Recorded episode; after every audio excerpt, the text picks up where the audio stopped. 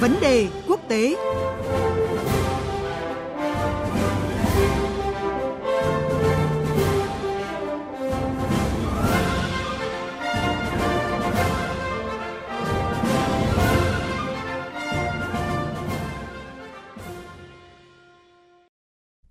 Thưa quý vị và các bạn, kể từ khi đại dịch COVID-19 bùng phát cách đây hơn 2 năm, Chủ tịch Trung Quốc Tập Cận Bình đang có chuyến công du nước ngoài đầu tiên đến các quốc gia thuộc khu vực Trung Á, gồm có Kazakhstan và Uzbekistan. Nhà lãnh đạo Trung Quốc cũng sẽ tham dự hội nghị thượng đỉnh các nhà lãnh đạo Tổ chức Hợp tác Thượng Hải tại Uzbekistan và có cuộc gặp quan trọng với Tổng thống Nga Putin tại đây diễn ra trong bối cảnh cuộc cạnh tranh Trung Mỹ vẫn đang tiếp tục tăng nhiệt trên mọi lĩnh vực. Đồng thời ngay trước thềm Đại hội Đảng lần thứ 20 của Trung Quốc, chuyến công du các nước Trung Á của ông Tập Cận Bình đang gửi đi rất nhiều thông điệp. Biên tập viên Phương Hoa có cuộc trao đổi với phóng viên Bích Thuận, thường trú Đài tiếng nói Việt Nam tại Bắc Kinh, Trung Quốc để có những thông tin cụ thể. Và bây giờ, xin được mời biên tập viên Phương Hoa. Vâng, xin chào chị Bích Thuận ạ. Thưa chị, trước hết bối cảnh và thời điểm diễn ra chuyến thăm các nước Trung Á của Chủ tịch Trung Quốc lần này à, nói lên điều gì ạ? À, vâng, đúng như chị vừa nói thì đây là chuyến thăm nước ngoài đầu tiên của Chủ tịch Trung Quốc Tập Cận Bình kể từ khi đại dịch COVID-19 bùng phát. Đây cũng có thể coi là chuyến thăm phá lệ khi lãnh đạo Trung Quốc ra nước ngoài ngay trước thềm Đại hội Đảng diễn ra vào giữa tháng 10 tới tại Bắc Kinh, điều hiếm gặp từ trước tới nay. Thực tế cho thấy thì thời gian qua, trong số 25 ủy viên Bộ Chính trị, mới có nhà ngoại giao kỳ cựu Dương Khiết Trì từng ra nước ngoài và ủy viên trưởng Ủy ban Thường vụ Đại hội đại biểu Nhân dân Toàn quốc Trung Quốc Lật Chiến Thư, nhân vật quan trọng thứ ba của nước này, vừa kết thúc chuyến công du đến Nga mới đây. Chuyến thăm của Chủ tịch Tập Cận Bình được coi là cơ hội để Bắc Kinh tuyên bố với thế giới về việc chính thức nối lại quan hệ ngoại giao nguyên thủ trước thềm Đại hội 20 của Đảng Cộng sản Trung Quốc. Ở trong chuyến công du đầu tiên sau đại dịch, thì lãnh đạo Trung Quốc đã chọn tham dự hội nghị thượng đỉnh Tổ chức Hợp tác Thượng Hải và thăm cấp nhà nước hai quốc gia Trung Á là Kazakhstan và Uzbekistan. Năm nay đánh dấu kỷ niệm 30 năm thiết lập quan hệ ngoại giao giữa Trung Quốc với hai nước này, Do vậy đây là thời điểm lý tưởng để tăng cường và thúc đẩy quan hệ song phương. Hơn nữa năm 2023 sẽ kỷ niệm 10 năm sáng kiến vành đai và con đường, trong đó Kazakhstan là nơi đầu tiên ông Tập Cận Bình đưa ra sáng kiến này. Do vậy giới quan sát cho rằng việc chọn điểm đến là các nước thân thiện với Trung Quốc ở khu vực Trung Á sẽ tạo thuận lợi cho Bắc Kinh tái khẳng định vị thế trên trường quốc tế và mở rộng tầm ảnh hưởng của mình ở khu vực. Vâng thưa chị, việc lựa chọn các nước Trung Á mắt xích quan trọng trong sáng kiến vành đai con đường làm điểm đến đầu tiên sau đại dịch của ông Tập Cận Bình được cho là cơ hội quan trọng để Trung Quốc thúc đẩy chiến lược này cũng như là giải quyết một số vấn đề như là các khoản nợ đọng khổng lồ hay xây dựng các tiêu chuẩn về môi trường tại các dự án. Vậy à, cụ thể tính toán của Trung Quốc là gì thưa chị ạ? Ở như chúng ta đã biết thì đến nay Chủ tịch Trung Quốc đã đưa ra 3 sáng kiến quan trọng gồm sáng kiến vành đai và con đường gọi tắt là BRI sáng kiến phát triển toàn cầu và sáng kiến an ninh toàn cầu. Ở Trung Quốc thì các sáng kiến này được gọi là chiến lược ngoại giao Tập Cận Bình. Trung Á là nơi đi đầu trong việc thực hiện các dự án BRI.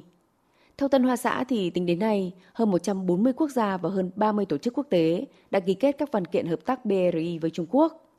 Xét về dân số thì tổng số dân của các quốc gia này đã chiếm tới 2 phần 3 dân số thế giới. Tuy nhiên hầu hết trong số đó là các quốc gia đang phát triển và không ít là những nước kém phát triển.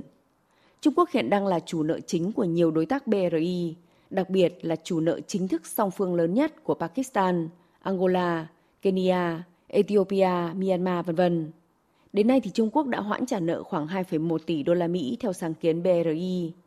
Trong một tuyên bố hồi tháng 8, thì Ngoại trưởng nước này Vương Nghị cho biết là Bắc Kinh sẽ xóa 23 khoản vay không tính lãi đáo hạn vào cuối năm 2021 cho 17 quốc gia châu Phi.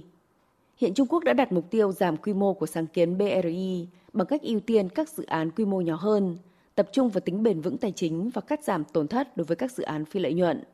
Bên cạnh đó thì Bắc Kinh cũng có kế hoạch giúp các đối tác giải quyết việc trả nợ và hợp tác chặt chẽ hơn với các tổ chức phát triển đa phương, đặc biệt là trong việc xây dựng các tiêu chuẩn chung về môi trường và xã hội để đánh giá về các dự án. Các quốc gia Trung Á là nơi có hàng trăm dự án BRI, Do vậy, cuộc họp thượng đỉnh của Tổ chức Hợp tác Thượng Hải tới đây sẽ là cơ hội tốt để Trung Quốc giải quyết những vấn đề này. Ngoài ra thì theo các chuyên gia, trong khi Mỹ thúc đẩy G7 khởi động dự án đối tác cơ sở hạ tầng và đầu tư toàn cầu, Liên minh châu Âu khởi động sáng kiến cổng toàn cầu tập trung vào châu Phi, thì Trung Quốc cần đẩy nhanh hơn nữa các thay đổi trong sáng kiến BRI để giành được lợi thế cạnh tranh. Và chuyến đi của Chủ tịch Tập Cận Bình được đánh giá là bước khởi đầu cho những nỗ lực này của Trung Quốc sau hai năm gián đoạn do đại dịch. Vâng thưa chị ạ, ở đây thì không thể không nhắc tới cuộc gặp thượng đỉnh song phương lần thứ 39 giữa ông Tập Cận Bình và Tổng thống Nga Putin dự kiến diễn ra bên lề hội nghị thượng đỉnh các nhà lãnh đạo Tổ chức Hợp tác Thượng Hải SCO tại Uzbekistan tới đây. Ở trong bối cảnh Nga Trung thì đang nỗ lực kết nối để ứng phó với Mỹ, nhưng mà Trung Á lại là khu vực địa chiến lược quan trọng với cả Trung Quốc và Nga. À, liệu là hai nước sẽ xử lý vấn đề này ra sao để vừa hợp tác hiệu quả trong cuộc cạnh tranh với phương Tây, vừa không va chạm lợi ích của nhau thưa chị ạ? Ở trước tiên thì phải khẳng định rằng là quan hệ giữa Trung Quốc và Nga đang ở vào thời kỳ hết sức nồng ấm. Nói như lời đại sứ sắp mãn nhiệm của Nga tại Bắc Kinh Andrei Denisov trong buổi tiếp của nhà ngoại giao hàng đầu Trung Quốc Dương Khiết Trì hôm 12 tháng 9, thì quan hệ giữa hai bên đã đạt mức cao nhất trong lịch sử và bước sang kỷ nguyên mới. Trước trật tự thế giới và các cuộc cạnh tranh địa chiến lược hiện nay, thì Bắc Kinh và Moscow đang rất có nhu cầu xích lại gần nhau. Và trên thực tế thì hai bên đang kề vai sát cánh khi quan hệ cùng căng thẳng với Mỹ, siêu cường số một hiện nay trên nhiều lĩnh vực. Theo các chuyên gia thì để hiểu được bản chất của cuộc cạnh tranh Trung Nga ở Trung Á thì điều cốt yếu là phải nhìn vào trật tự thế giới đang phát triển và những gì các cường quốc đang tìm cách đạt được. Một trong những đặc thù của trật tự hậu tự do là sự khu vực hóa cực độ các khu vực địa chính trị nhạy cảm. Nga và Trung Quốc có thể cạnh tranh nhưng họ khó có thể trở thành đối thủ của nhau, ít nhất là trong thời điểm hiện tại. Sẽ không có gì ngạc nhiên nếu Nga và Trung Quốc cùng bắt tay để giảm sự hiện diện của Mỹ và phương Tây tại khu vực Trung Á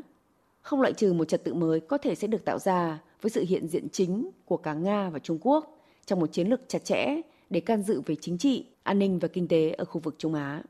Vâng, cảm ơn chị về những thông tin và phân tích vừa rồi. Cảm ơn biên tập viên Phương Hoa và phóng viên Bích Thuận thường trú Đại tiếng nói Việt Nam tại Bắc Kinh, Trung Quốc với những thông tin và phân tích về chuyến công du nước ngoài đầu tiên của Chủ tịch Trung Quốc Tập Cận Bình đến các quốc gia thuộc khu vực Trung Á trong chuyên mục vấn đề quốc tế hôm nay.